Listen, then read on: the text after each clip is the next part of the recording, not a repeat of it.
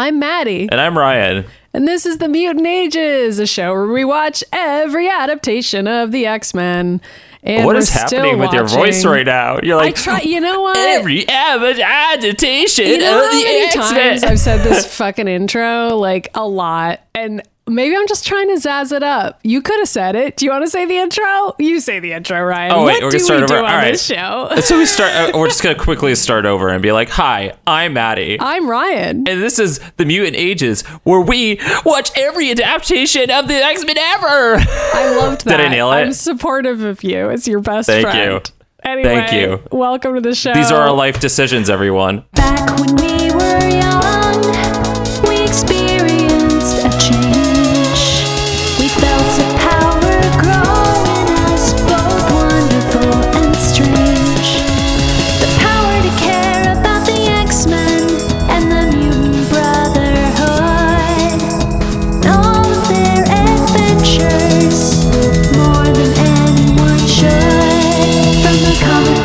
pages to the animated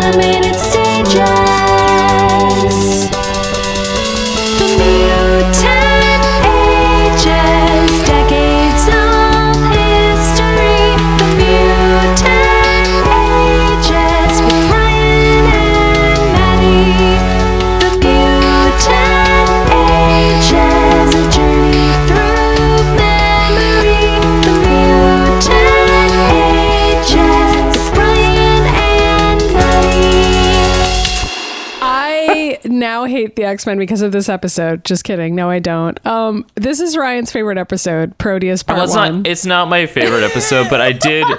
Okay, I really of, of the X Men the animated series. I really love the two parter Proteus episodes because they're fucking weird and they're kind of spooky. But like They are. This whole episode revolves around this character who has a power to. It's not Scarlet Witch. He can't change reality, but he can kind of warp things around him, Mm-hmm. and it just is nightmarish for anyone that's involved with it. And they did a really good job of animating that in this episode but uh I forgot that there's goofy moments because I feel like the content of this episode is really dark, It and so they just have to uh, dial it back by Wolverine saying something that's just like ridiculous, and Rogue's be like, "Shut up, Wolverine!" like that's pretty much how this whole episode goes, and it's kind of funny that it's interjected in there, but it's a dark, it's some dark shit, and it's a reminder that Moira McTaggart is also kind of a piece of shit. I mean, so I guess so. Although the actual storyline that this is inspired by involves Moira being like completely fucked over. Oh, no, you're right, you're right, but she's a- in but this she- episode. She just seems like a piece of shit,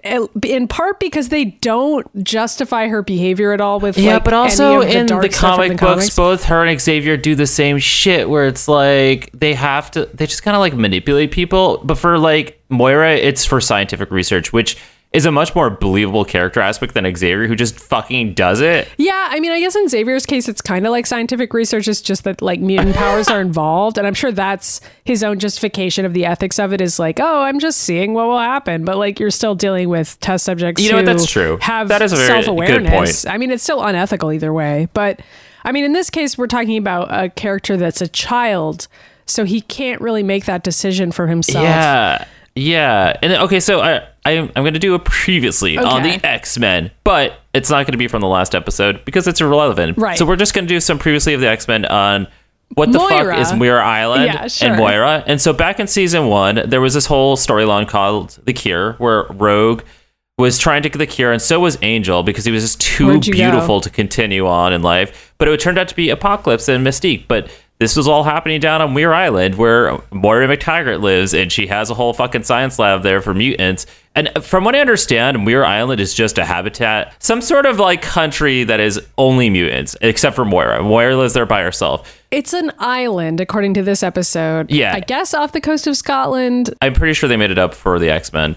But we went back to Muir Island later because Morph, when he she, he was healing, has gone to Muir Island to heal. When Xavier was having his little like psychic banter with fucking Lilandra in space, he went back to Muir Island where Moira just promptly like walked up to him and said, "This is my fiance Banshee."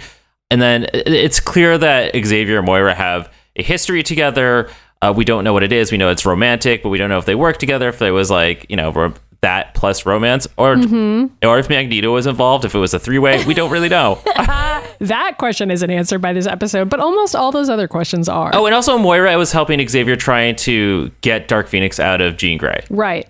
So we already know that Moira has a history of helping characters who have had sort of issues. I mean, in the previous episode, which was largely irrelevant, we did see her helping Morph in a similar way. So we kind of know that Moira frequently helps fucked up mutants. And experiments And on them. We've seen her as being a good influence on them in the past. This episode is turning that on so its head. honestly, Moira's whole thing is that she's basically like the good version of Mr. Sinister. Like that's basically Right. it. They're doing the same fucking shit, except Mr. Sinister is way campier and interesting and, and a villain, and Moira's just like speaking in a heavy Scottish accent and like falling down and crying a lot. also, she's a human. There's that also. So, so Um, how super villainous can she ever really be? Like, she doesn't have like every single mutant power like Mister Sinister does. No, let me tell you, in the comic books, there was a very famous storyline where the Shadow King took over everyone at Muir Island, and immediately everyone, including Moira, became evil Is and also put on storyline. Where, yeah, that's exactly what I was going to Yeah. ask. Is that the storyline where Moira wears that absurd leather outfit that Yep, is, that's like it. super sexy? yeah, I know what you're talking about. okay, I'm glad you know. Those it's outfits famous. are very funny. Um, You know you what? know how whenever you get taken over by an evil entity, you suddenly start wearing a really sexy outfit. We've all been there. It's We've all been there, I know. And honestly, respect to the X Men universe because whenever anybody gets like becomes a villain or gets self confidence, they just become some sort of like dominatrix. And it doesn't matter if it's a man or a woman. you it's just kind gotta of start wearing a corset at that point. You I just mean, get like, hot and there's sexy. Certainly, like some problematic trappings with that, but whatever. The result is basically just that teenagers everywhere, like us at least, just decided to adopt that and be like, "That's why I'm evil too." Rebellious phases, we all have them. Okay, so we're gonna jump into this episode, and by the way, there's a lot of spooky music in this. But again, it's like if you pay attention to the musical cues, it's like, oh, this this music is spooky. But then it's Wolverine being like, "I'm gonna cut you down to size," and it's like you know, they just they keep on intro, they keep on having Logan specifically like have comedy lines in this, which is kind of like a It is weird choice. but there's only like four or five of them. Like there aren't that many Yeah. comedy lines in the episode, and those are he is the only one who gets them. Like everything else That's in the episode is pretty serious and like sad. Yeah, I know. And even when he's like being an asshole in this, like other characters are like, Logan, stop being an asshole. Just please stop. I did enjoy that. I mean, I Me too. I, I don't know. I didn't hate that part of the episode. I guess the part of the episode. Well, we can just get to it as we go along, but like a lot of information is crammed into this episode to varying levels of effectiveness, I would say. Okay, I was gonna also say that this whole episode is probably like since the Cure episode back in season one, I think this is the most on the nose of like gay rights and like Yeah. you know, and uh, also That's not a bad um, thing though. That's something conversion interesting therapy. about it. Yeah. Yeah. That's there's gonna be a lot of that going on here. Yeah. So buckle up, kiddos. We're going for a ride on the Blackbird. The goth blackbird with a dark heart inside of it that has to be And cured. also Archangel's just sitting on the Blackbird. I wish Archangel was part of this episode. He would fit like right in, but he's not in there. peering like a gargoyle. Anyway, yeah, it doesn't start with the blackbird. It actually starts on Muir Island. Um, It does. So there's Bagpipes, everyone. there's a bunch of bagpipes. There's always bagpipes, and then there's just a bunch of sort of scene setting shots. I think Morph is like lying on a bed, and we're like, okay, I don't know. It's like they put him back into a brainwashing machine. Right, It looks like. and then there's like some other scenes, and then we see like a bunch of lasers going off, and Moira and Banshee like watching a guy who's inside of a padded room, basically getting hit by a bunch of lasers and lights, and this guy is like this huge gold, like Hulk like figure. the thing, Yeah. but like glowing and radioactive. Yeah. And so Moira is like screaming at him, It's the only way, Kevin. And then this huge beast figure turns into a little boy who I guess is named Kevin. or like a teenager, I think. And yeah, you're right. He's, I guess we should specify, he looks like 13 to 16. I mean, it's an animated show. I don't know how old he's actually supposed to be. I think she says later he's 17. Am I wrong? I'm trying to remember. I mean, that's a terrifying thought It because is. in this episode, she like blatantly is like, "I've kept this child locked up in my lab Yeah. for what twenty fucking years." I think she says that actually that he's 16 or 17, which by the time they s- revealed that, I was like, really? But then she's like, he's so childlike because I've kept him locked in this room forever. And it's like, I mean, Moira, honestly, what? the fuck, Moira? I mean, we aren't even there yet, but what is he doing down there? So like, does he even have a TV? Shooting a bunch of lasers at this child. Which is like extreme, right? She's It's screaming like like, s- it's, it's- she's like it's the only way, and then like she's shooting a laser beam directly into this child's face, who's screaming. By the way, Yeah. And so then as he turns into a teen boy again, she just goes,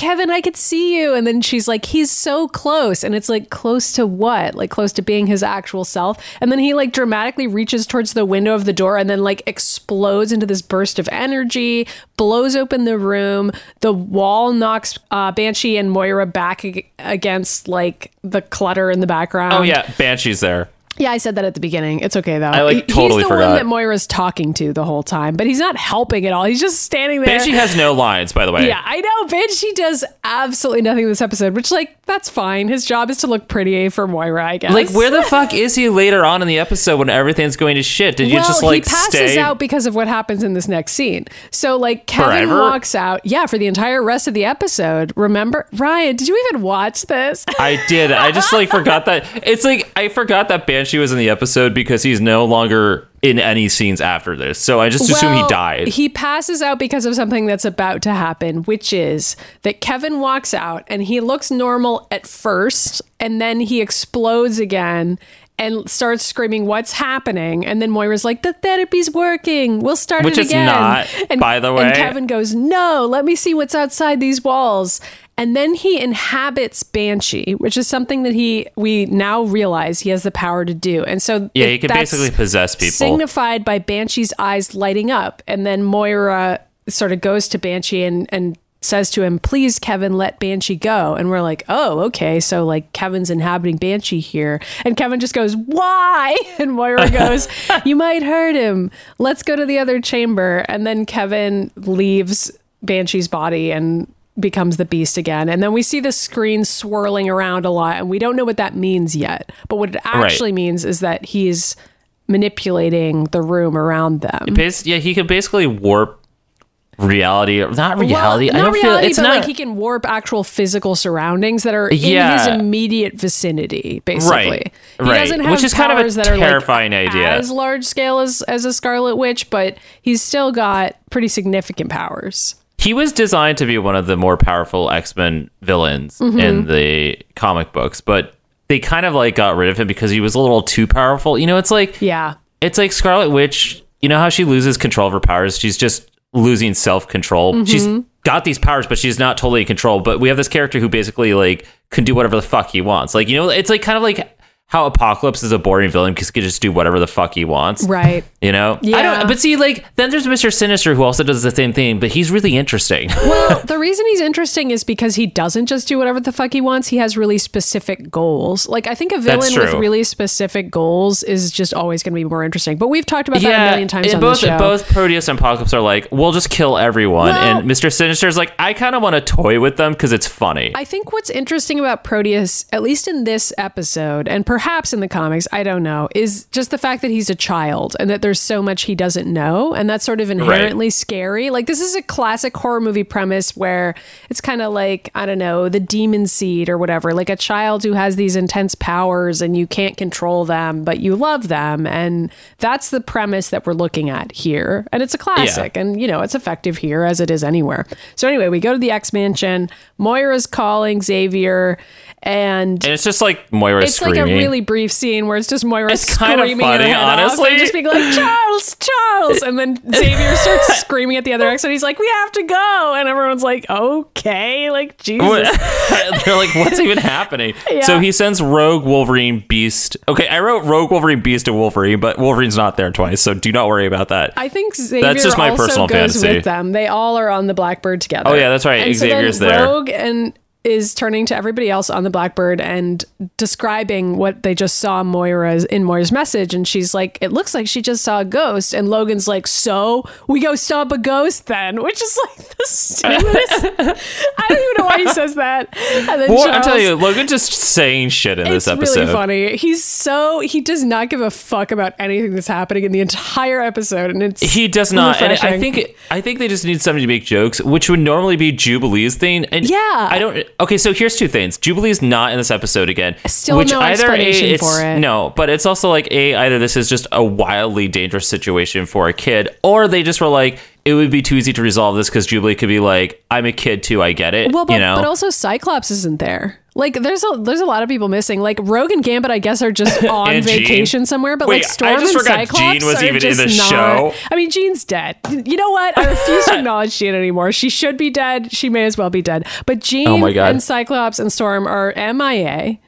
Yeah. And Rogue and Gambit, I guess, are on vacation? Question mark. no, Rogue's here. Or no, you're right. Rogue is here. So then I don't know where the fuck Gambit is. Maybe Gambit's teaching Jubilee how to like fucking rob shit. and There's not and even a Cyclops- canonical explanation in the show. No, where Jean and Les- Jean and Scott are just trying to fuck, but they just can't quite do it. So it's just really awkward. It's just funny. Like usually in the It is. episodes, they come up with some throwaway line that's like, "Oh, the other X Men are doing something else," but in this episode, they've just they're just like, "We don't care." Anyway, Charles turns to Logan and he goes, "It is a big deal, Logan. I've known Moira twenty years and I've never heard her like that." And then Okay, so now we get get to watch see a the 20 flashback. years. Okay. the full twenty years. Is Wait, shown. hold on. All of this is fucking craziness because that's a flashback to Xavier pretending to be straight with Moira, and he's like, that is also what I wrote down. Okay, like this part, he seems so gay here. Like, am I crazy? Like he "No, he's extra he gay here." proposes to Moira, but like Moira like looks at the ring and I mean, why do you think she dumps him? she's like, "Oh, you're fucking and gay." she's like uh like she says something weird like really like she like questions it immediately and then charles goes do you see any other beautiful women around here which is like the gayest shit i've ever heard where it's like It do really you see any other women around here because i'm attracted to women like you which is why i'm proposing and it's like and meanwhile, Moira's like, "I've never met you before. Who are you?" like we both know you're gay i don't know why i'm accepting this proposal oh but my i guess god! i am Wait. And so also it's during one of the wars. I don't know which one. Yeah, uh, I, I Vietnam. I- well, no, I feel like timing wise, Vietnam is too recent, though. Maybe I don't know. You might be right. It would have been like I guess it could be know. the Korean War. That's like the only one Oh, timing wise that's in wait. between I think that is what it two. is. Can we talk about this scene Yeah. where he's at war and fucking Moira's like petty enough to send Oh, like Xavier a she- letter with Okay. the ring in it, Which is and she's like, she's just like, so, you know what, Xavier? While you were gone, I fell in love with somebody else. I'm just like, you know, I know you're gay. Goodbye. Here's your ring back. And, and Xavier's like, no. It's like okay, really but sad and mean. Like, what a way to break up with someone. Like, she's like, not only I'm do I not want to marry you, Moira's I am kind of a bitch, someone like- else. Like, It's like how long, how go- long was he gone? Okay, also if it was during the war, it's clearly when he was fucking Magneto, which is the other flashback we got in like episode two or three or whatever. Magnus isn't like shown in this flashback. It'd be funny if, if It'd be like, funny if he was pan- just in the background, like lying in on the, the, bed. also. Yeah. So he's secretly Okay. there. He's just out of frame. Anyway, then we see another flash slightly forward to Charles Okay, so in a this, wheelchair. this is so confusing to anyone that doesn't know that there's another redhead that he fell in love with. I know. So, well, it's not that confusing. I mean, I, I sort of was like, yeah, okay, they don't need to introduce this as a character, but it's like just another, his other rebound relationship is this hot nurse. Oh, she's. I think she comes up in like not the next episode, but the one where they go to Asteroid M. I think she's there. Okay. And Well, Xavier's like, "Here's my other ex." Everyone's like, "What the hell, Logan?" Yeah. I mean, Logan, Xavier. You know what? Close enough. And so she is helping him learn how to walk again and is a nurse. Okay, we don't know what happened to him. He just can't Yeah. walk. Okay, so then he does learn how to walk does again. learn how to walk. So then it's like this isn't how he lost the use of his legs. This is just a different time he was in the wheelchair. And then and then apparently she like was there when Xavier started recruiting the X Men, and like she had the he had the original five. But before that flashback, we see a flashback to a judge stamping a bunch of divorce papers while Moira stands there, and then her new husband, now ex-husband Joe, dramatically walks away. So like this is Oh, yeah, such a long series of flashbacks. By the way, this is like five full minutes of scenes with no dialogue. They're just showing us images that are like, okay, Xavier and Moira, they got engaged. Then Xavier went to war. Moira broke up with him via a weird letter. then Xavier came back from war, was in a wheelchair, but only for like two seconds, and not the main wheelchair he's going to be in later. Different wheelchair. He learns There's how also to walk another again. redhead here. He fucks a different lady. We're still supposed to think he's straight. Moira gets divorced. Then Xavier founds the X Men. Now he's also in a wheelchair again. I guess I don't know. And then the redhead nurse is like, I I can't do this anymore. Bye. she I- was like, "I'm not training vigilantes." And also, I want to point out that Warren is there, even though in season one they were like, "Who's Warren Worthington?" I know. I know. And which I is like, such- okay. Also, isn't Beast there? But he's like in his old costume and stuff. Well, yeah, no, he's just not Beast Yeah, yet. He's, he's, just like looking human like Beast. his old self. Anyway, it doesn't Yeah, okay, so wait, oh, anyway, But the flashbacks that, are I don't think they do that on this show. Like, does it on No, this show? right. Doesn't Beast? It doesn't matter. It really no, doesn't. No, it doesn't. It doesn't. Okay, so but then we're not even done because then the flashbacks decide to go back to like the Dark Phoenix saga. I know, which is a scene we have seen before. We just watch it again. Yeah, and so Xavier comes out, and Moira's like, "This is my fiance." It's like these two, Xavier and Moira, apparently just getting like hitched left and right, know, and it's like now it's all the funnier that Xavier shows up at that point, and Moira's like, "Guess what? I'm marrying somebody else," and it's like, "Oh my god, Moira, you keep fucking doing this like every five seconds." Okay, I know, but also this scene is different because in the Dark Phoenix saga, Xavier went to his room and was attacked by like five different villains, which Moira and Banshee didn't notice. But according to this, he was just sadly looking out the window at Banshee and Moira making out. Well, I think he was doing that at first because I do I remember know. that same scene where Moira and Banshee. Because don't you remember me making fun of it, where Moira and Banshee have this same conversation outside, and I was like, meanwhile, like huge noises are coming from Xavier's room, and Moira and Banshee just can't hear it.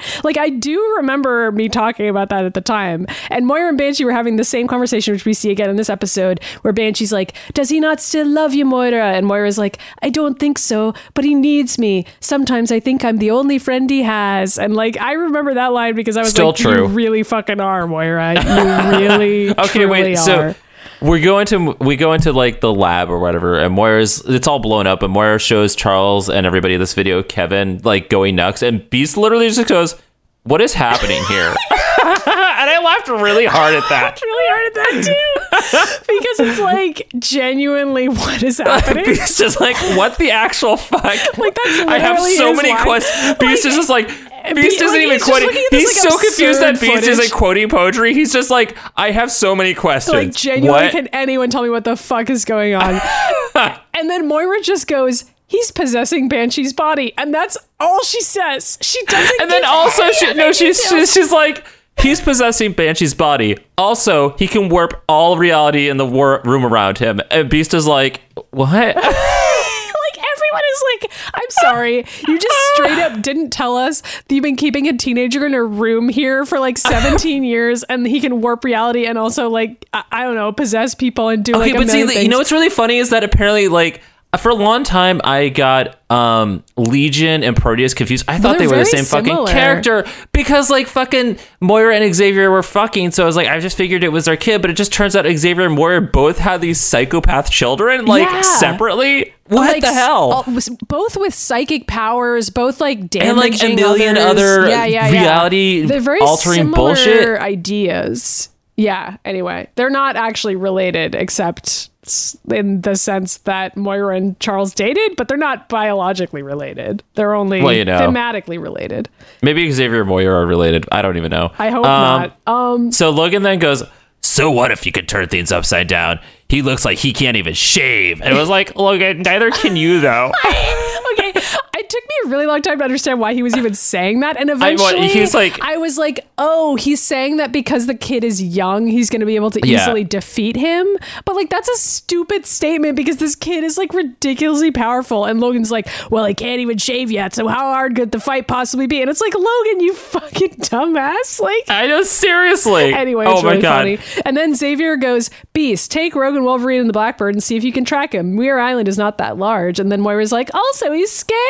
And like, they're like, Thanks, okay. Moira. And so as they're walking away, Xavier I love this conversation right here. It's so good. Logan goes, Xavier's kind of out to lunch. And Rogue goes, they were engaged, Mr. Sensitive. And Logan and goes, Logan just goes, So?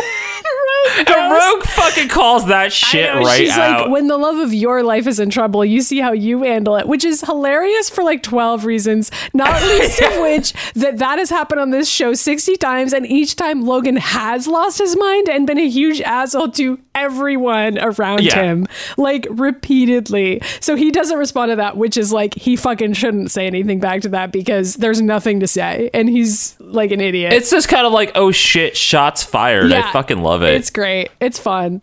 Um, and so then back with Charles and Moira. Charles is Moira's crying out the fucking window. her. I know. And Moira hugs him and she's like, Thank you, Charles. You were always so good to me. I miss you. And then Charles like smiles and frowns. Okay, isn't it? Okay, wait, wait, wait, wait. is- Isn't it the creepiest it fucking face he makes when he goes to hug her and he's is, like, yeah.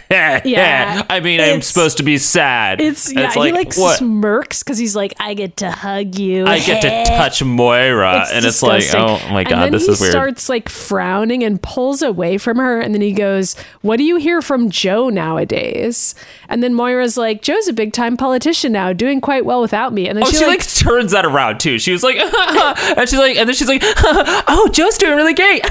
and we're like, whoa, What? Moira, And what? so she like has a VHS tape of his old campaign speeches, which is Yeah. like a really weird because his campaign speech is what Scotland has lost is its dedication of family values. As Secretary of State, I will bring Scotland back to the values that made it great. And I was like, it's literally make Scotland great again. Like that's I know, I thought that too, but it was 20 years ago. I know, but I mean, it's like a classic Longer. conservative phrase to be like, we've Yeah. gotten away from some mystical past that is supposedly better. And it's like, we get the sense that this guy is like some kind of conservative dipshit. I mean, family Yeah. values is. That's like a catchphrase that's like against gay people always. So Right. we are getting like some hints of the themes of this episode. And there. also, I want to point out that what Moira is doing is that he's she was trying to.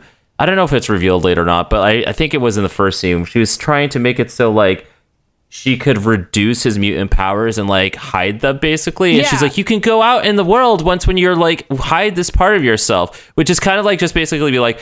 I'm going to like convert you so you don't you aren't gay anymore and then you can go out in the world like cuz Yeah. it's too dangerous. She says something like it's too dangerous for you out there like this. So like it's I'm just going to convert you into a straight person. It'll be fine. Yeah, I mean, also though, Kevin is really dangerous, so that does add like a different weird Uh, layer th- this- to it. this happens it's all the time, though. Why is he so dangerous? Is it because he's been so overprotected, and like if he had been treated more like a normal kid, and like say gone to Xavier's school, like would he be more accepting Would it be any of different? himself too, and like would he be able to use his powers? again, powers? This is why I feel like Jubilee is not in this episode because I think Jubilee is the cur- person or character who would show up and be like, "Hey, dude, let's talk." Yeah, and like talk to the teen boy and be like, Yeah. "Hey, like let's have a conversation." I mean, that would have been really interesting, but they don't do that. I would, I no, I would love that, but it wouldn't be interesting for this kind of show. It's like a children's cartoon, you know. I mean, I don't know. I, I would have liked it, but you I love mean, this you're right. episode, so you refuse to admit that there's any other way to do it. I I, I don't know. I don't hate it. I, I also haven't seen part two yet, so I don't remember what happens or anything. But anyway, I just we'll like it because it's spooky and like weird, you It's know, definitely like it's, spooky. And if Jubilee were there, it would be a lot more like feel good family show and less spooky. Yeah, I agree. So anyway, do you remember back in the other episodes, the the Cure episodes on Muir Island? There's like that gay bar that we made fun of. Can Avalanche and Pyro were definitely on a date there. I mean, of And we're like, course, I remember. Yeah. Hopefully, the listeners remember. Okay, so Kevin goes to That bar. wherever that bar is, and he possesses a sailor and goes inside, and it's just like a bunch of dudes dressed like sailors, but like this is like the '90s, so sailors don't dress like this. So it's just blatantly a gay do, club. but it doesn't Not matter. re- not I like this. This is this seems to me like a gay club because there's also a bunch of mutants who Yeah, look that are, like- very mutated. Like there's like Yes. dinosaurs and like lizard guys, and they're and they're very colorfully drawn. Like that's Yeah. not. It's not just the sailor iconography, although obviously that's like homoerotic for any number of reasons but i would say like the bright colors and just the aesthetic of the club and the look of it is very like look at these fun freaks and like oh, Yeah. oh things are crazy here like i do feel like that is the vibe we're supposed to get from this scene I, I agree too, and it's like it's it very much is a gay club vibe. Like I feel it. And so Kevin's line in this is I've read about places like this. All these people, these smells, the sounds. What do I do first? And so he's like, Which again, a weird club. gay metaphor. Yeah, you know, but it's like, also like him discovering his mutant identity in this moment and just the idea of leaving the house at all. Like it there's a lot to it. So, and then Moira, we go back to Moira and she explains all this fucking shit she's been doing. She goes, He's been isolated in my hospital all his life. He knows nothing of the outside world. He's 17, but so immature. There are times he acts like a child. He communicates through his telepathy. and Xavier's like telepathy. Let me jump right in. Yep, that's exactly what he does. And That's so pretty much he does he without does anyone's that. permission. Just and it's And, a like- terrible idea. By the It way, It is, and like fucking Proteus or so Proteus. Well, that's his name. yeah, so Kevin's name older name is Kevin Proteus. Proteus. Yeah, So so Kevin is like, who the fuck is this? Get the fuck out of my head! And he gets so pissed, he starts blowing shit up, and then somehow Xavier blows up. Also, I don't know. He just like flies across the room and like falls off his chair, and Moira's like, Charles, and we're like, okay. yeah. And so then, meanwhile, Kevin finds another random dude on the street to inhabit, and so This is okay. So this is a weird other sort of metaphor. It's just finding men on the street. Yeah. Like there's like that. I think that's why I like the episode is that there's the metaphors are so fucking it's so intense. gay and it's It so really like, is. oh this teenage boy like he's out on the town for the first time he's hooking up with random men and getting I don't into know. trouble I don't, I'm not saying I like that part, but I'm saying like it's just like there's a lot of heavy hitting metaphors in this episode that just like there always are in the X-Men, but this one is just like boom, boom, boom. It just keeps on hitting you, and it's also spooky. So like I like the Halloweeny shit. So whatever. yeah definitely i mean i still feel like it has an overall negative connotation because it's like I oh agree. like being gay is dangerous and scary and like he's out here like spreading his disease to everyone like there's Yeah. there's that vibe to it but like i don't know it's interesting i don't Wait. Hold on. I just saw the I just saw the next note. All it says Xavier moaning sexually. I think it's actually Banshee who's groaning sexually in this scene. oh. because Banshee's still passed out. I don't know. I guess apparently if Kevin possesses you, you just end up passing out for like ever. And so Like, Banshee's of just like life. lying there groaning on a cot and Beast just calls him. And or no, Beast calls Xavier from somewhere else. And Beast has discovered the guy who Kevin possessed before, the sailor.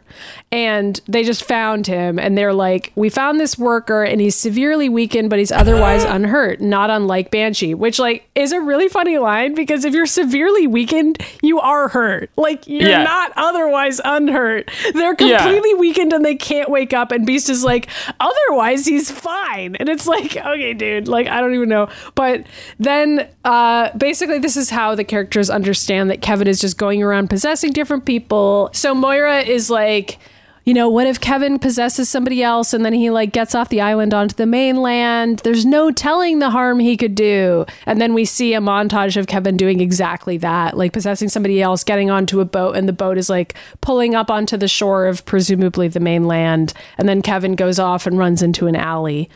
Then there's this other scene. This confused me at first, but this is actually a different teenage boy. Like at first, I thought it was Kevin, which I don't know if that's Yeah. intentional. I think it might be a little bit because the other teenage boy looks a lot like Kevin, and Yeah. it sort of is like mimicking the structure of this episode, where like he's also on the run, and we don't know why, and seems to be in trouble for reasons that are never revealed.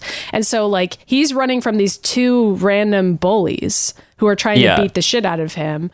So like again, like you're gay. We're gonna beat the shit out of you. he's like the smaller boy, and there's these two Yeah. big guys. It's very like masculinity in action, but we don't know the full story of this. But like that also, was how I, I don't know why. it. Why are they here on Muir Island? Is my or is he off the Well, now they're now? on Scot in Scotland, I guess. okay, you're right. Okay, never mind. I was like Muir Island's like a safe haven, whatever. So Or like, is this kid a mutant? We never find out, but I think he's just a human. I don't know. So anyway, he's about to get the shit beat out of him, and then Kevin shows up as Proteus, like in his full Hulk form, and is like, "Leave him alone," and turns the two bullies. he like walks through a fucking wall. He does, by the way, yeah, and he turns the bullies into scarecrows, which is like terrifying. And It is okay. So this is like when it's shit's getting weird because he can like start fucking with people's like bodies and shit. yeah, and like they, he doesn't fully turn them to scarecrows, which would be really fucked up. But the, he just like covers them in straw, and they like are able to take it off, but they're really freaked out, and they try to run away, and he tries to like have their feet sink into the cement, but they still manage to get away somehow. Yeah, yeah. Okay.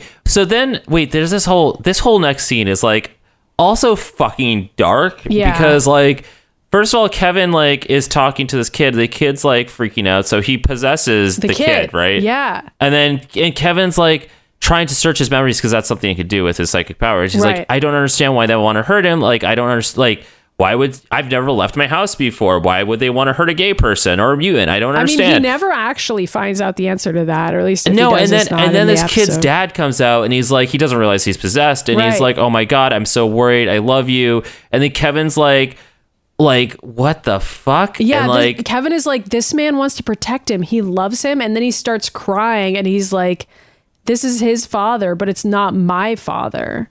And then he's like, "Where's my father?" And then suddenly, like, he comes out of the dude. And he's like, "I was trying to help him." And the dad's like, "What the fuck is happening?" Like, you know. And he's like, "Get away from him!" And so And it's like, immediately calls him a monster. I know. Kevin's like, "I'm just trying to help him." And then he, this dad screaming, "Help! Help!" And a bunch of dudes with like sticks appear. Yeah, and they start like trying to beat up Proteus, and then Proteus makes himself super big and like And he like stomps through the town like a kaiju Kong monster. He's, he's just like Godzilla. yeah. And then the X Men and the X Jet like immediately Okay, there's like 20 this. shots of like just the Blackbird. Yeah. Not necessary, but that's the thing that's And happening. Logan's like, sounds like we found our boy. I know. Meanwhile, Moira's like, "What have I allowed to happen?" And then Charles is like, wait, guys, can you just quickly come back in the X Jet and pick us up? Which, like, why? yeah. I don't know. I mean, like, what's Xavier gonna fucking do? I don't know, but they make the X Jet leave, even though Scotland is like in the process of being destroyed by a child. They're like, can you just come back and get us really quick? Wait, but it's like really great because there's like that shot of Logan and Rogue just looking out the window and they see like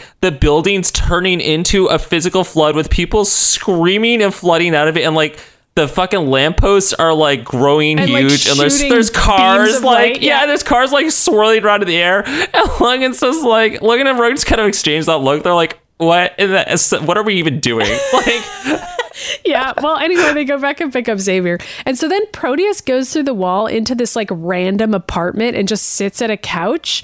And Yeah. it's like weird. It, it- I don't It know. is weird. I like this weird shot of him just like sitting in someone else's home, like being Look, like, I, I think again, I I, this? this episode is weird, and that's why I like it. It's just like very strange, Yeah, right? It's, like a very It's weird. It's kind of like the live action Legion TV show in some ways, where there's like all these trippy visuals and like a character's like discovering who they really are. It has that a very similar. and it's like what's that. real and what isn't, Right. and it's like you don't even know. It's um, cool.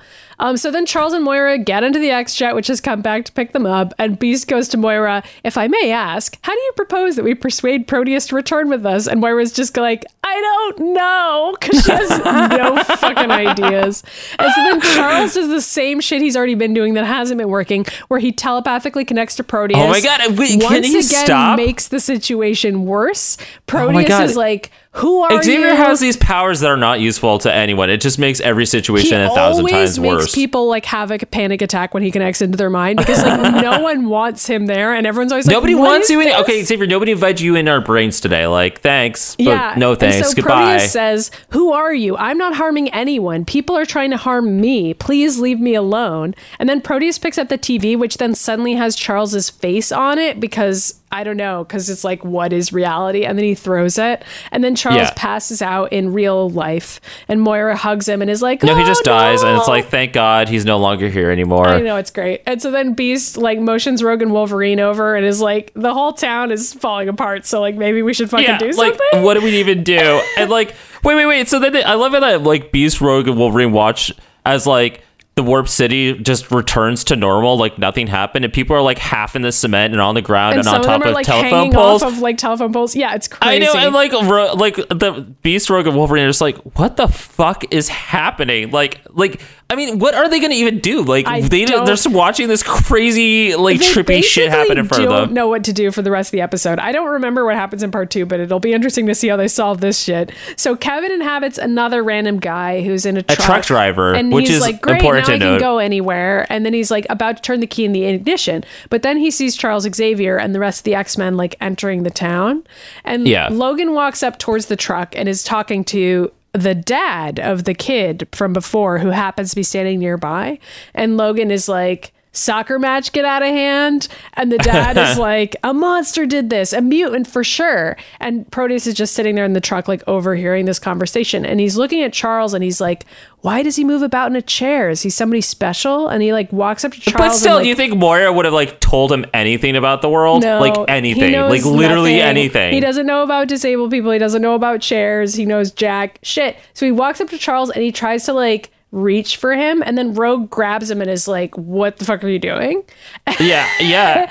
And then he try he doesn't like fully inhabit Rogue. I think he like I don't think he can, to, and then he like because, like, of his- it. her powers, right? Because, I like- guess it's interesting. There's a bunch of like really trippy animations when they're fighting each other that look very cool. And then he runs away because he can't inhabit her, and he makes a street light Rogue's, like, on the people. ground, by the way. Yeah. And Logan's like, you got to be careful picking dancing partners, darling. The young ones will wear you out. Which is like basically Logan saying, when I fuck young dudes, I like can't keep up, but whatever. And it's also him being like, "That's why it's good to fuck me, because I'm a thousand years old." And Rogan's like, "Why are we talking I am so experienced. right I don't know. now?"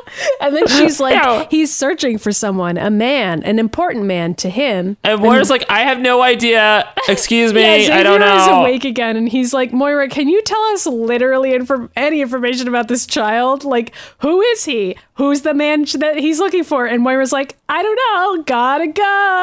I, I know, but also that it just starts raining. Yeah. Like, and it's like a shot of Moira crying in the rain. Yeah, because I, I mean, I guess the implication is like Kevin's making it rain now. I don't know. Whatever. I don't know. I think it just was like fucking Ireland and it rains there. Whatever. Yeah, you're- Scotland. you're Scotland. right. It Jesus does rain Christ. a lot. It does rain a lot there. So then Beast is looking at a map of Proteus. Don't know how this works, by the way. He's like- that, but they have He's it. just like, he's like, this is where he's going. And I was like, like, I don't, okay, what? sure. And Xavier is like, we have to find a way to reason with him. And Logan pops And Logan's just like, we should like, kill him. He's yeah. like, it's time for some tough love. And then Moira's like, I gotta call the lab, and like but runs it's like, away. I, like, and for some reason, everyone buys that, but we all know that Banshee's like dead right now. So who's she calling? well, she's calling Joe, her ex. well, we know that. And I think they're all in the same room with her. So know, it's like they she's, could still hear her. talking on the phone and being like, "Hey, Joe, I wouldn't have called, but you're in danger. Kevin's out." And Joe goes, And like Joe's like, what the fuck? Keep that "Put it shit away from me. You know the election's this week. I can't have this kind of thing coming out now. I worked 16 years to get this chance. What do you expect me to do?" I know it's like, oh, I can't be my I can't my election can't get like wavered because I have a mutant son, or like I can't let my election numbers go down because they found out that I have a gay child. It's like kind Basically, of like yeah. And Yeah. also like I don't know. I mean, I know the comic book explanation, but according to this show, I'm like, were they supposed to have had a kid while they were still married? And then I don't. I mean, I don't know. I mean, really because weird. Uh, there's no way in the cartoon they would have done in the comic books, which involves we Moira can getting. We can talk about that later, but yeah, Yeah. it's it's basically like Joe abused her, and so this is a product of rape as opposed to what this is, which is which just is like still a dark divorce. story to like do into a cartoon. I mean, I feel don't like know. even in this depiction, they are depicting Joe as being abusive, at the very least, emotionally abusive to Moira. Like in this conversation, he is being like super fucked up to her because she's like, "You could talk to the boy. That's all he wants." And oh, Joe's Oh yeah, like, that's right. he does even after what I did to him.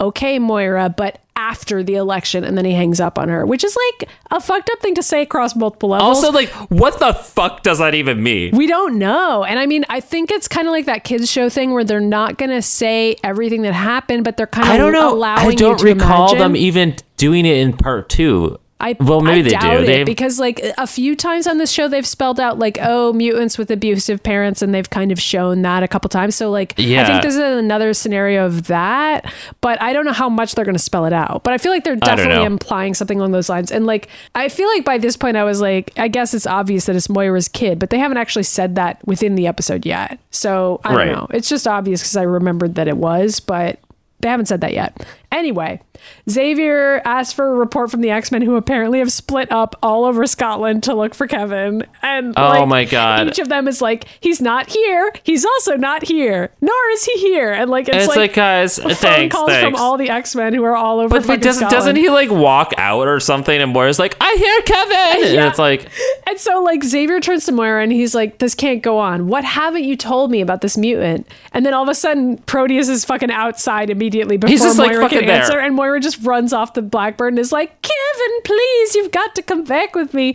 And Kevin, okay, but see, there's there's like a dark line here though, where like fucking Kevin's like, Yeah. why'd you make me deny these feelings, Yes. mom? And it's like, it's that's that's when I was like, okay, this is this has to be like a gay thing because it's like I already felt that way for this whole episode so far, but now it's like him running out to Moira and be like, why'd you make me deny who I am and everything? Yeah. yeah, like why won't you let me feel these feelings? And it was like, what? Yeah, and Moira's response to that is, "But people will be frightened of you. They'll try to hurt you." Yeah, again, I know. And then Xavier comes out of the plane and he's like, She's right, son. And then Kevin's like, I'm not your son. I told you, stay out of my mind. And Xavier you're not my dad, dad. Whatever. it's his Cyclops all over dad, again. Actually. I know. And Xavier goes, Talk to me. Who are you looking for? And Kevin says his father. And then is like, Moira keeps him away and like motions Moira. And then like elevates Moira off the ground in concrete. And Xavier's like, Stop! Okay. I know, and this is the st- it's like and Wolverine is like time to kill this kid, and Moira just is like, but he's, my my, son. which then immediately everyone's like, okay, this lady locked her son in the basement for 17 years. Like, what is Okay, her going on? explanation makes no sense. I listened to it like three times because I was like, there must be a line missing here. Okay, but also there's like a no- there's a thing here where like Xavier's like shocked, and I'm like Xavier, you fucking pry everybody's minds all the time. How could you not in this one situation? I mean, that I guess is why he's so shocked because he he's like, why didn't you tell me? And also like, why didn't I figure this out? I know. And then Xavier's like, oh yeah, psychic powers. Moira goes, You're the one person I couldn't tell. When I left you to marry Joe McTaggart and I had his child, how could I? That's the entire line. I feel like there's a sentence missing there where I'm like, okay, but Moira, you told him that you left him to marry Joe. Why would it also be bad if you were pregnant? Like, is that why you married Joe? Is that what you're saying? Like, I don't, I feel like she should have said something like that, but maybe because it was a kids' show, they couldn't say something like, oh, I had sex out of marriage and like that's why we had to get married. Like, I was trying to figure out what the in canon in this show explanation I, was. okay, so it. honestly, I think this is I, this is my guess Okay. is that in the comic books, I think Xavier might have known. I cannot remember. I really cannot remember. Okay. But I do know that with Legion, Xavier didn't know about David because hit what's you know David David's mom. I'm blanking her name right now. Didn't ever tell him. So in the comics, like they're running around for like multiple issues of the New Mutants, right? And then Right. eventually.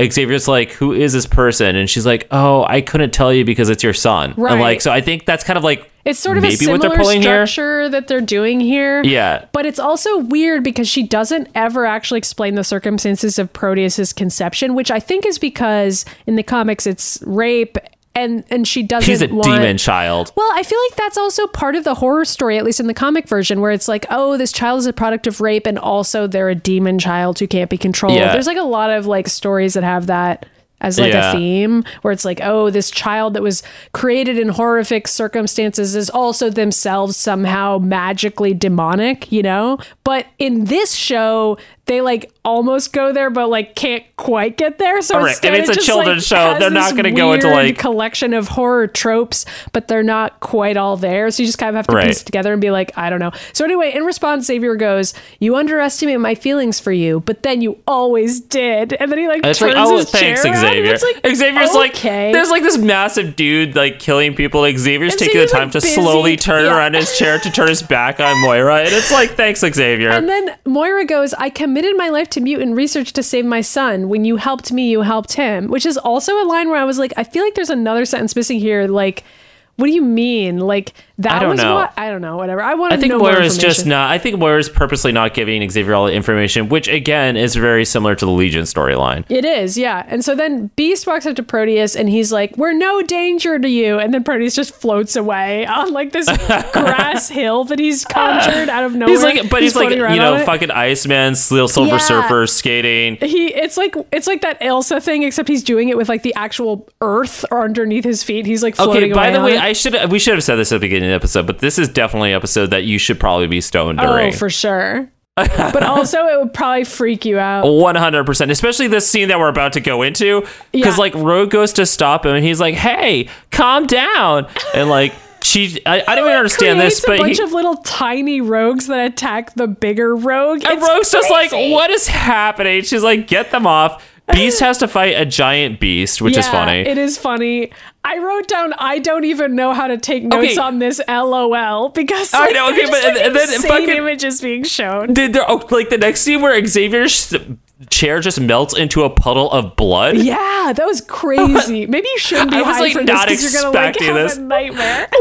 And then Moira, while that's happening, Moira's like sinking into the ground, and Xavier's like, "Grab my hand, I'll get you out." And meanwhile, Wolverine goes over. And he's like, "All right, I'm gonna fucking like stab this Which dude." is a terrible idea because then he starts getting like torn apart and like okay, Wolverine literally. When you say torn apart. Wolverine like literally is torn apart into like multiple pieces, and and, like, like. bubbles and like spheres and like floating and he's just pieces of Wolverine. screaming, and then when he like comes back together, it's just Wolverine on the ground, and he's like straight up sobbing. Yeah, and then Proteus is like, "I'm gonna go find my dad. Bye."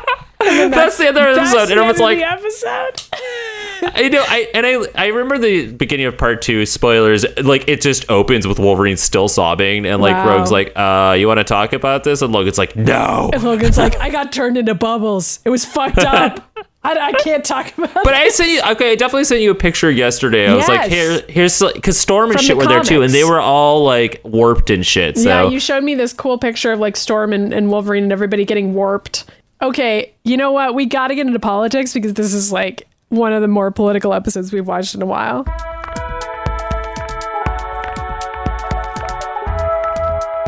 this is like probably the most political episode we've dealt with since I the know we've already covered a lot of it, but like, holy shit! No, we can recap though. It's there's so much, and it's like Like- it's Okay, Okay, so I, I said this already, but this whole episode, there's a lot of very obvious like gay subtext going on with mutants It's and like barely uh, even subtext. I mean, I feel like them going, him going to a bar is the first thing that he does, and having it be uh specifically the mutant bar that we're familiar with from previous episodes, like as a mutant bar, especially like the callback to the Cure, where Yeah. like that's the bar Rogue goes to. Rogue is another, ex- or the Rogue episode is another example of like this very gay subtext heavy ep where mutants are trying to cure themselves of what they perceive as a problem. So like Right. in this case, like a lot of it feels like kind of an AIDS metaphor and like the idea of homosexuality being like dangerous in some way or like bad for you. But I don't know. There's that part of it. There's like the discovering some part of yourself that your parents don't want you to see.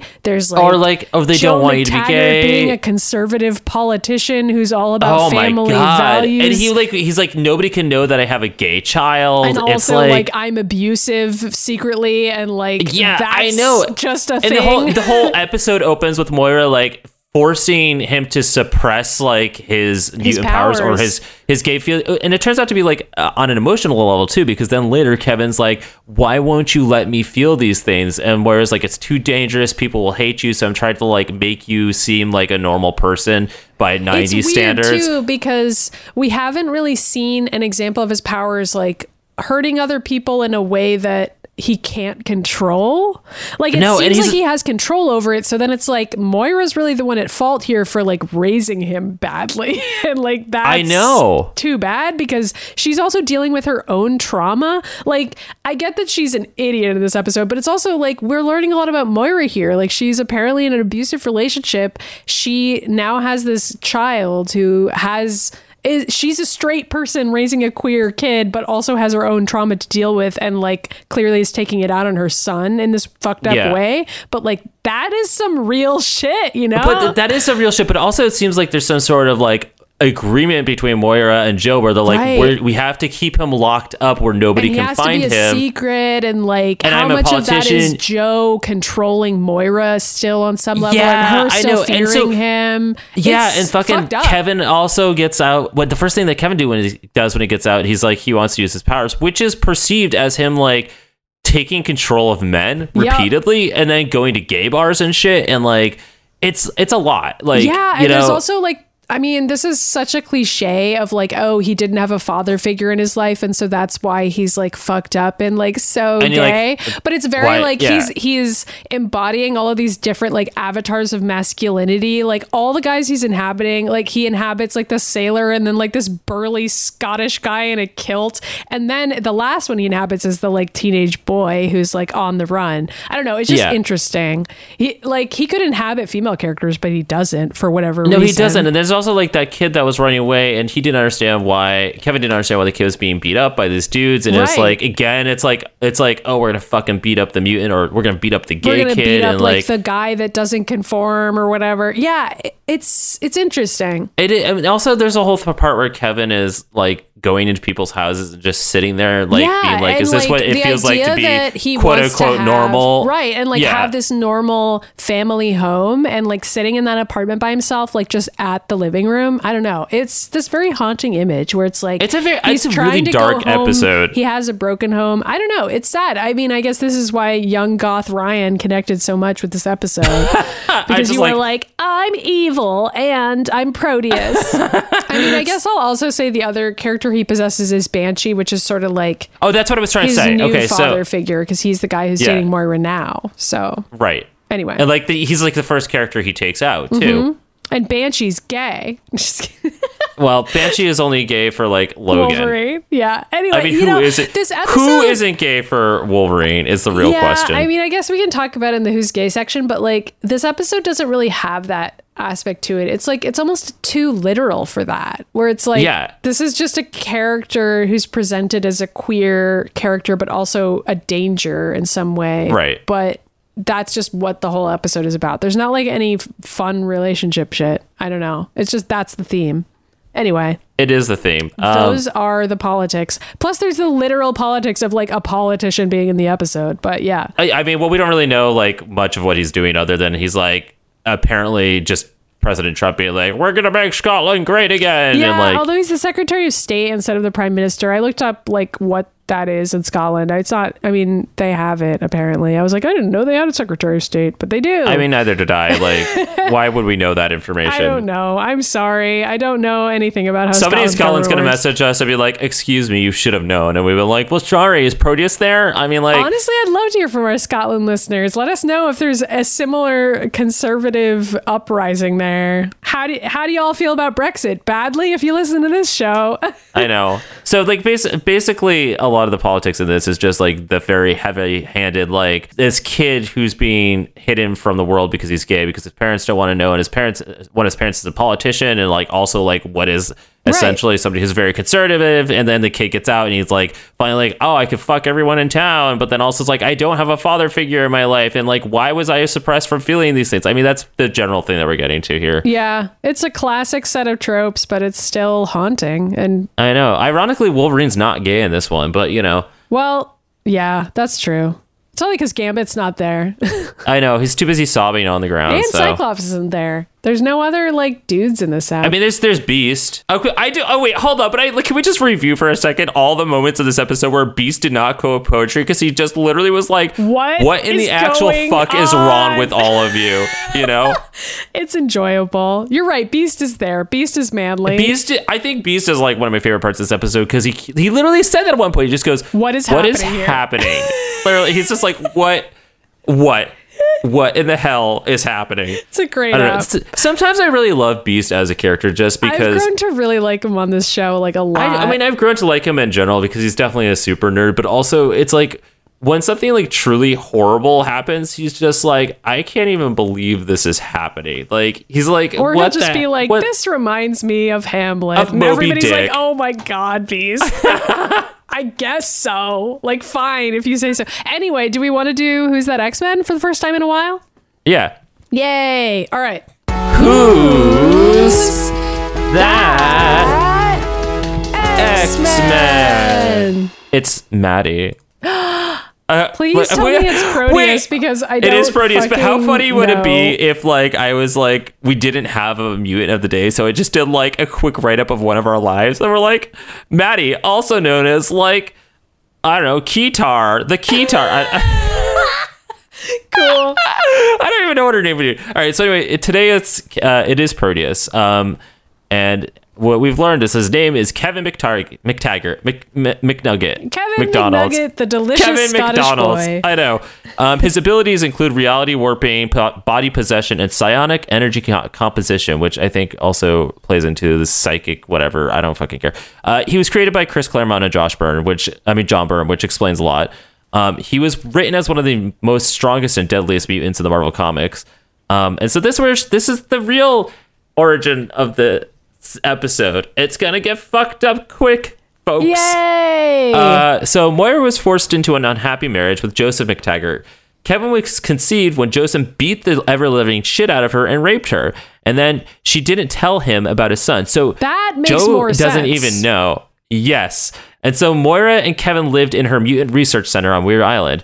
Kevin began to manifest his powers, and Moira wanted to keep it a secret. Moira described him as a mutant X because he they were like, "Oh, what mutant's done there?" And she just, she would just be like, "Oh, mutant X," but not telling people like it was her son. Kevin remained in his uh, his cell on Muir Island until a fight between the X Men and Magneto accidentally set him free.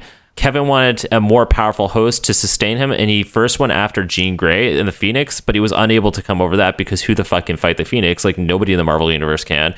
Uh, and eventually, he took up residence in one of Multiple Man's dupes. So, like already, this is a much very different story.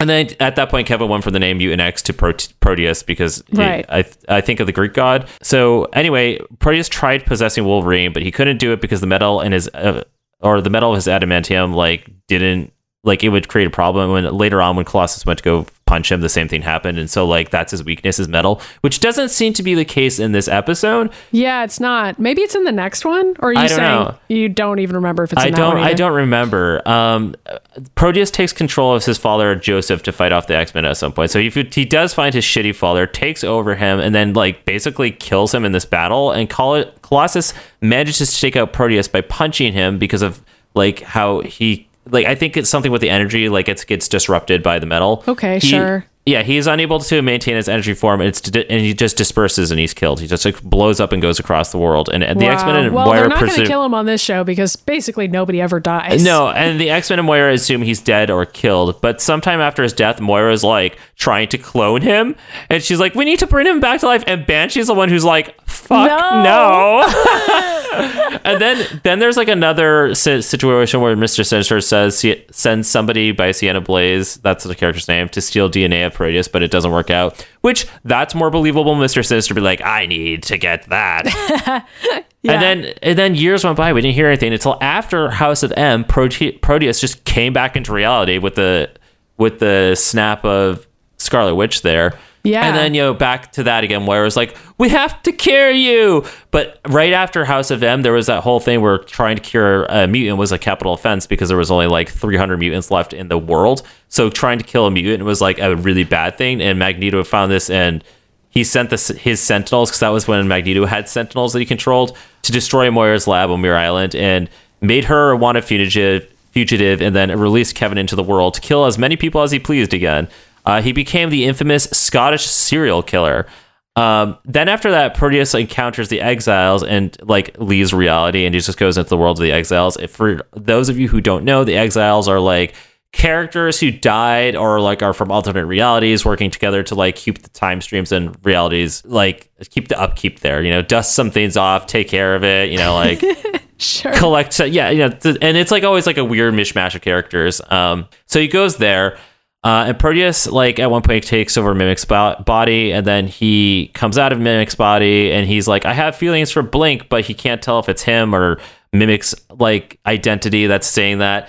Uh, and at one point, Blink tricks Proteus into wearing a portable behavior modification system, which don't ask what the fuck that is, which basically brainwashes him and tricks him to thinking that he's actually Morph while he's in Morph's body. But Morph is like not able to do anything because he's like underneath like Kevin's psyche. So it's still Kevin, but Kevin thinking his real identity is Morph. Wow. And Morph just has to watch that. Oof. I know. And also, Morph's body also makes Proteus immune to metal.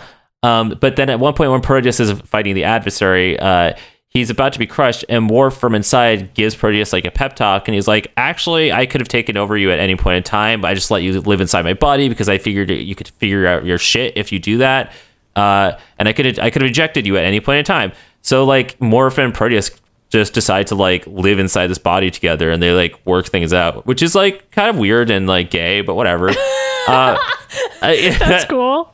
uh, so then, so then, like, like that's where he stays with the exiles until eventually Proteus wants to be resurrected into the real world, during the events of Necrosha, which is when Black Queen, or I should say Selene, was just resurrect, resurrecting all the dead characters, and that's why all the dead characters came back for a period of time, um, and resurrected Destiny, who was also there, and so fucking like Destiny's back to life, and Proteus took over Destiny's body and was fucking like sending off fake premonitions, which you know the X Men's member Blindfold saw, and she's like, "There's going to be a threat on Muir Island." So the X Men all went there, but it was just like a trap that Proteus had set, so he could just like, "No, I've learned how to put, possess multiple X Men at one time." it's so like that crazy shit happens, and so while he's in Blindfold's body, this is why Magneto, Magneto is working for the X Men again. Magneto just like takes fucking like blindfold slash Proteus up into the sky high enough where he can't breathe but can't die, but is it enough to distract him long enough for Magneto to disrupt like the electromagnetic whatever bullshit it is and like disperse, disperses the energy all over Earth again. Uh, and then the last time we see him really, and this honestly, I was reading about this. I don't know if this actually happened, but like I I don't know this comic, so I I, don't know. This is the only this is the only fact I don't know. So somebody could correct me if I'm incredibly wrong. But something about like the Shadow King finding Proteus's energy on the astral plane and like uses that to attack Xavier, and then like like spreads Proteus around like a fucking psychic infection or something. I don't even know. And like I don't even know. And somehow the X Men beat him. I don't know. I don't even know that plot. So I'm just letting you know that that is a That's potential the plot final line. thing that happens. Yeah, that's the last thing we, time we saw him. But I don't know anything But about like that story. probably- is it from that time period when you weren't reading as many X Men comics? no, like it was like super recent. I think I just like skimmed Oh, over it. I think. it. Yeah. Well, All right. Well, I don't know. It's like it was pretty recent, and I think it may. I don't remember if that's how like Betsy went back to her original body. I really cannot remember. Somebody's gonna be like, no, that's not how it happened. But honestly, there was like two months. Well, you know what? If somebody feels that way, they can write into the mutant ages at gmail.com They can, and they let us know, and we but will let me let me explain to you. I just didn't even like catch up when I moved last year, and that's around the time this comic came out. So like when I was moving, I just didn't read comics for two months because there was just too much shit for on. two whole months. You didn't Yeah, read that- comics. but you know what's really funny? you missed everything, Ryan. I could have missed it. also I could have also like caught up, and I just was like, no, I'm just gonna keep reading forward uh, because honestly, it's just easier Honestly, because there's so many fucking easier, titles. especially with two months. It's like fuck it. I don't know. I mean, it's me. I'm always just like picking random storylines and being like, I'll read this entire storyline because Yeah. like it's the only fucking way to read comics because otherwise it's confusing and crazy. And Also, like I don't it's know. been like I don't know. I'm like two weeks behind, which is unusual, and I'm already like that's too long. So imagine like two months for me. Sorry, guys. I mean, that is a long time, especially if you read a lot of comics. Yeah. Anyway, do we want to rate the episode? I don't even know what we order have to should talk about who's anymore. gay first of all. Okay, Which we can talk about who's gay.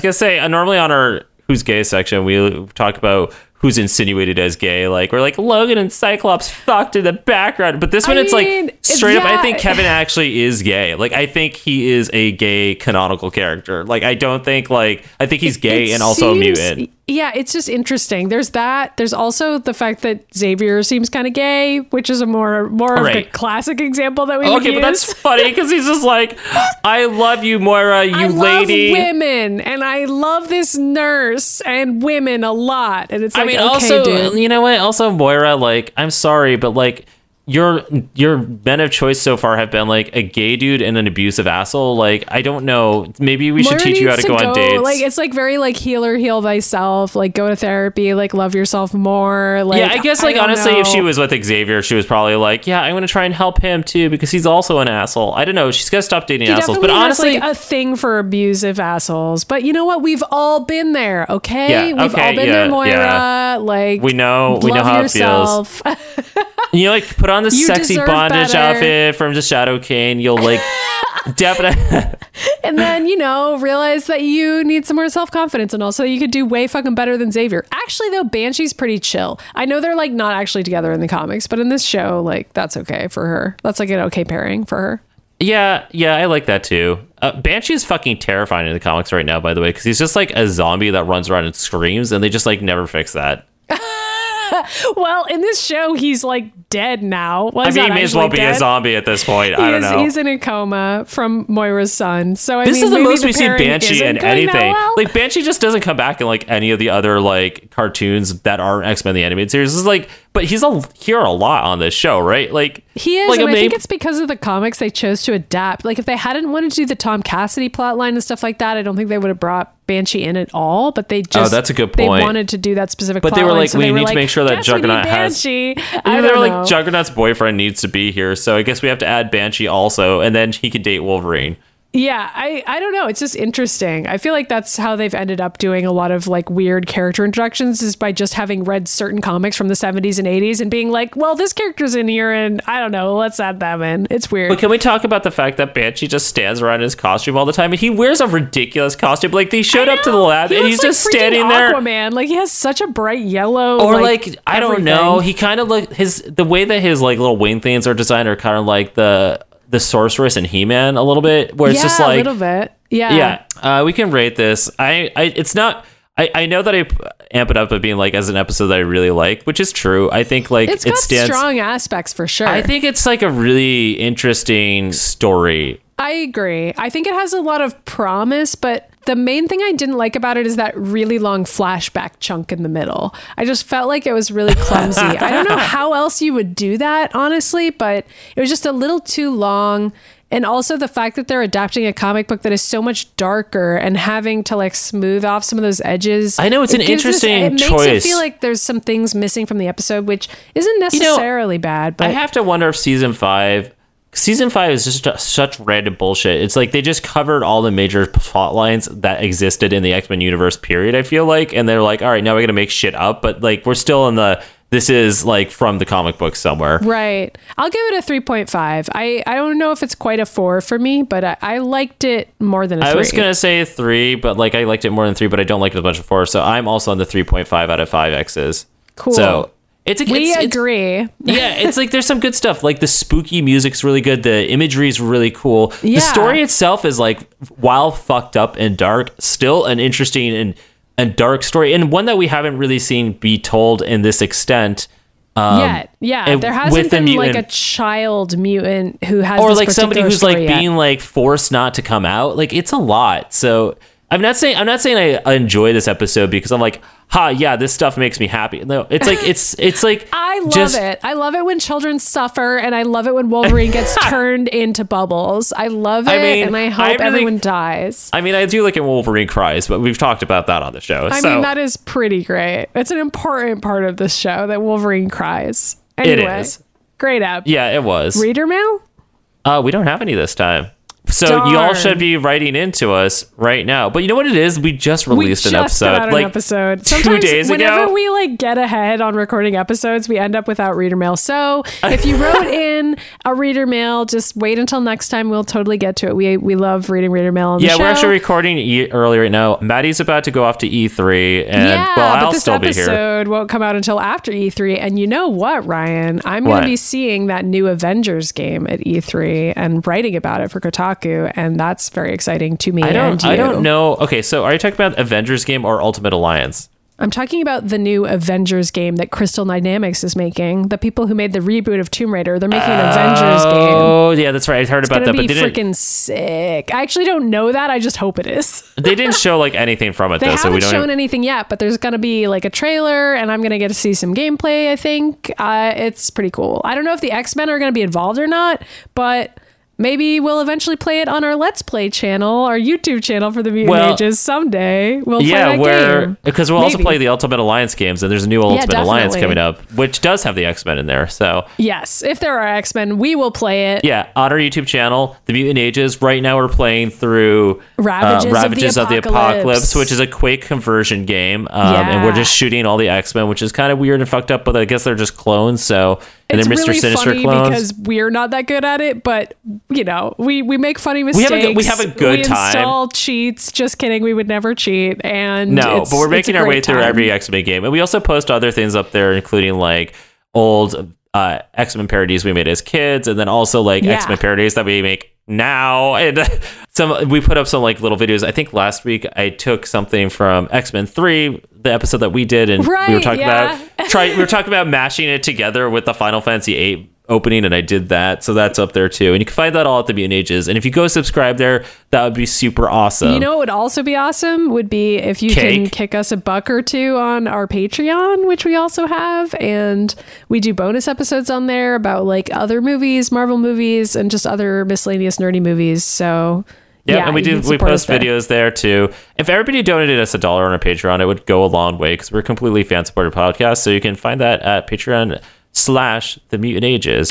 There's never a bad time to back our Patreon, but now is a particularly fun one because Ryan and I are going to put out a Patreon only episode with our reactions to that Dark Phoenix movie. You know, the one that we talk about on this show all the time and we're dreading seeing. Well, that's going to happen. Um, there's also a backlog of episodes about stuff like Deadpool 2 and Captain Marvel and all kinds of stuff. So, yeah, it's definitely worth supporting if you can afford to. And you can find Mutant Ages everywhere. You can find it on Twitter. You can find it on Instagram. You can find it on Tumblr. Hello. We're also individually on Twitter. I'm at MIDImyers. I am at Ryan Pagella. And if you've please, please, please, if you have Facebook, go follow us there because uh, I think I recently made that page and it's got like 50 followers. And I'm like, that's and, not like, how many people listen to this show because like I look at the SoundCloud and it's like way more than that. So please go like our Facebook page. Um, finally, uh, go to um, iTunes or SoundCloud or wherever you listen to our show, and please give us a rating. If you don't want to write anything, that's totally fine. But if you give us a five star review or a four star or a one star, it just increases our vi- visibility. So that would be super awesome. Yeah. That's how people find the show. You could also recommend it to your friends. Anyway, that's more than enough plugs, in my opinion. Well, there could be some butt plugs, but Well, You know. that's for later when Wolverine finally calls you. But until then, we'll Maybe see you he already next has. You don't know.